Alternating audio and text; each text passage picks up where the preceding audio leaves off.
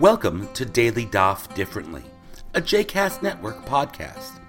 This daily podcast invites you to join us to study the daily Talmud page with a variety of liberal rabbis and teachers. For more information about Daily Daf Differently, please visit jcastnetwork.org slash ddd. For more information about the other JCast Network podcasts and blogs, please visit jcastnetwork.org.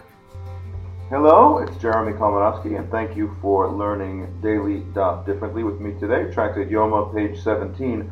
Although we'll only do a little bit of page 17, the end of that page on the bet side of the dot, and then uh, go on to 18. You know, when, when you study Gemara, sometimes it's really interesting, sometimes a little less so. We have a very short page because of the very long Rashis and Tosafot, so the actual amount of Gemara on 17 is quite small, and the first portion of it has to do once again with the arrangement of the various chambers on the Temple Mount. Uh, it's, uh, what can I say, the rabbis don't actually have any historically accurate information about this. They record their traditions and they, they do what seems logical to them, but it's not that fascinating, if you'll forgive me if that's not too impious.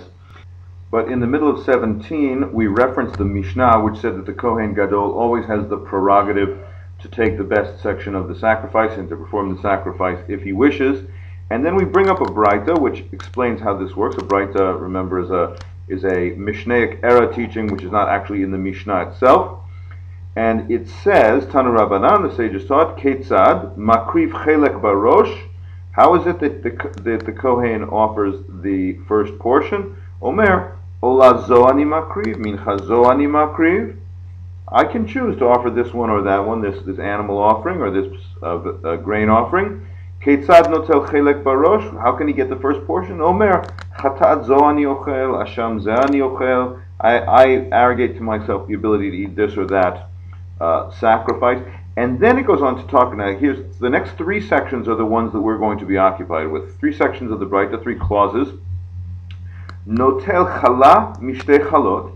The Kohen will take one of the two offer of the uh, loaves that are in the new grain brought at Shavuot. Arba o chamesh mimase lechem hapanim will take either four or five of the twelve loaves that were put in the temple each Shabbat. Rabbi Omer, Rabbi Yehuda Hanasi says, Leolam chamesh.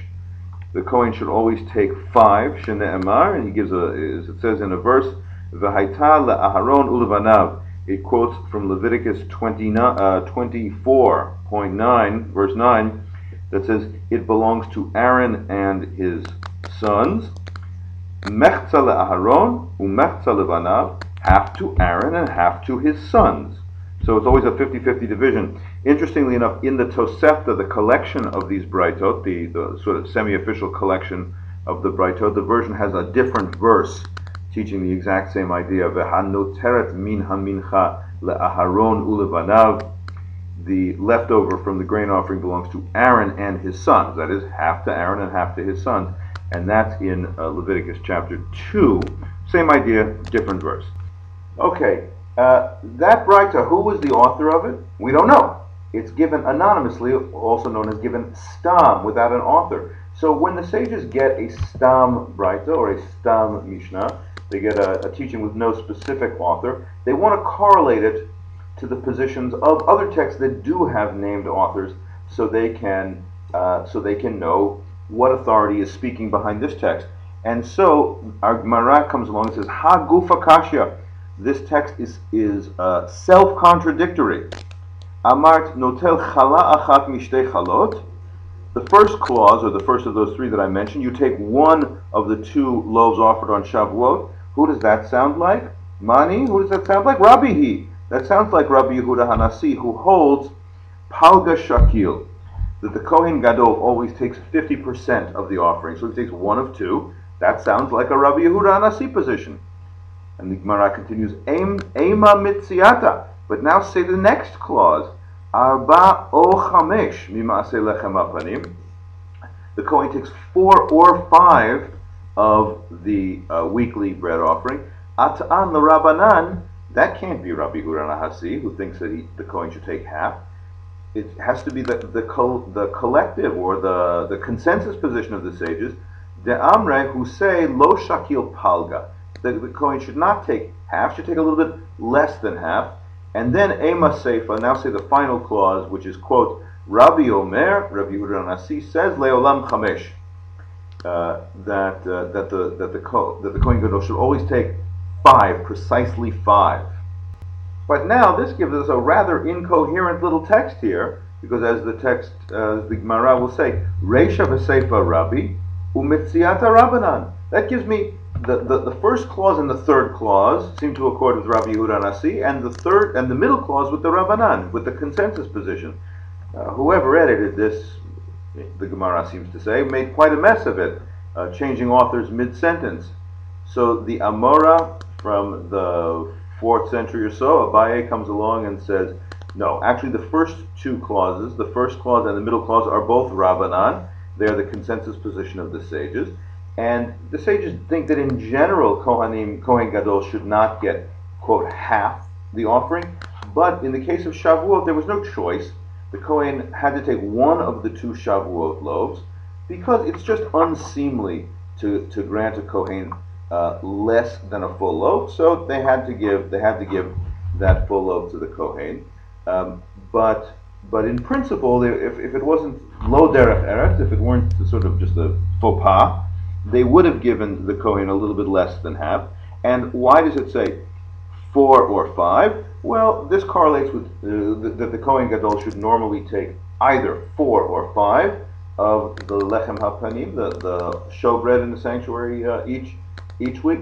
Well, that depends upon whether you're following Rabbi Yehuda's position, which says that there were that there were uh, ten loaves to be distributed, in which case the Kohen Gadol should take four that is 10 loaves to distributed, half is 5, but the Kohen Gadol should take a little less than half, so that's 4. Or uh, there, uh, the Kohen Gadol should take 5 because there were, in the view of the rabbis, uh, 12 to be distributed, half is 6, he should take one less than one less than 6, and that's, that's merely 5. Exciting, right? Well, I want to bring in one more idea for you. That's Abaye's rendering of the Mishnah. Uh, Rava, who's Abaye's what's called bar plukta, he's always the one in conversation with Abaye. Rava says, no, no, the whole Mishnah is Rabbi Yehuda Nasi, clauses 1, 2, and 3.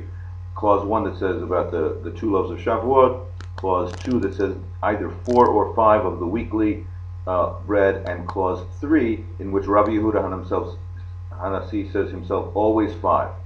Well, this actually makes absolutely no sense. Uh, the Gemara itself says that this is self-contradictory because Rabbi Yehuda cannot, Rabbi Yehuda Nasi cannot be the author both of the intermediate clause that says it's either four or five, and the uh, final clause which says it's always five. That would be exceedingly strange.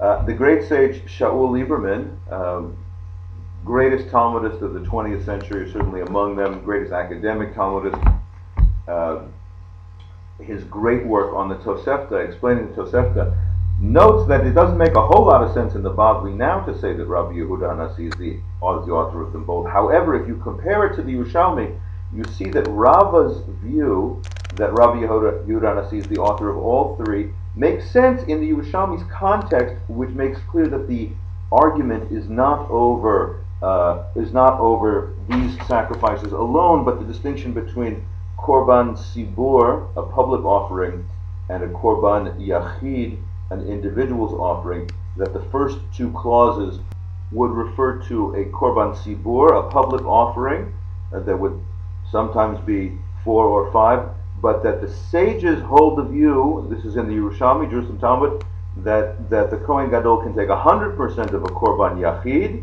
an individual's offering, at the Kohen Gadol's own prerogative. And Rabbi Yehuda Nasi says, no, with a Korban Yachid, even then, it's only maximum and exactly 50%.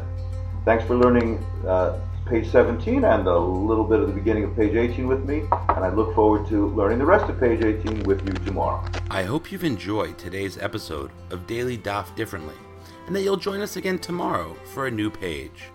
The music at the open and close of this episode is Ufros from the Epichorus album One Bead, available on Bandcamp, iTunes, and Spotify.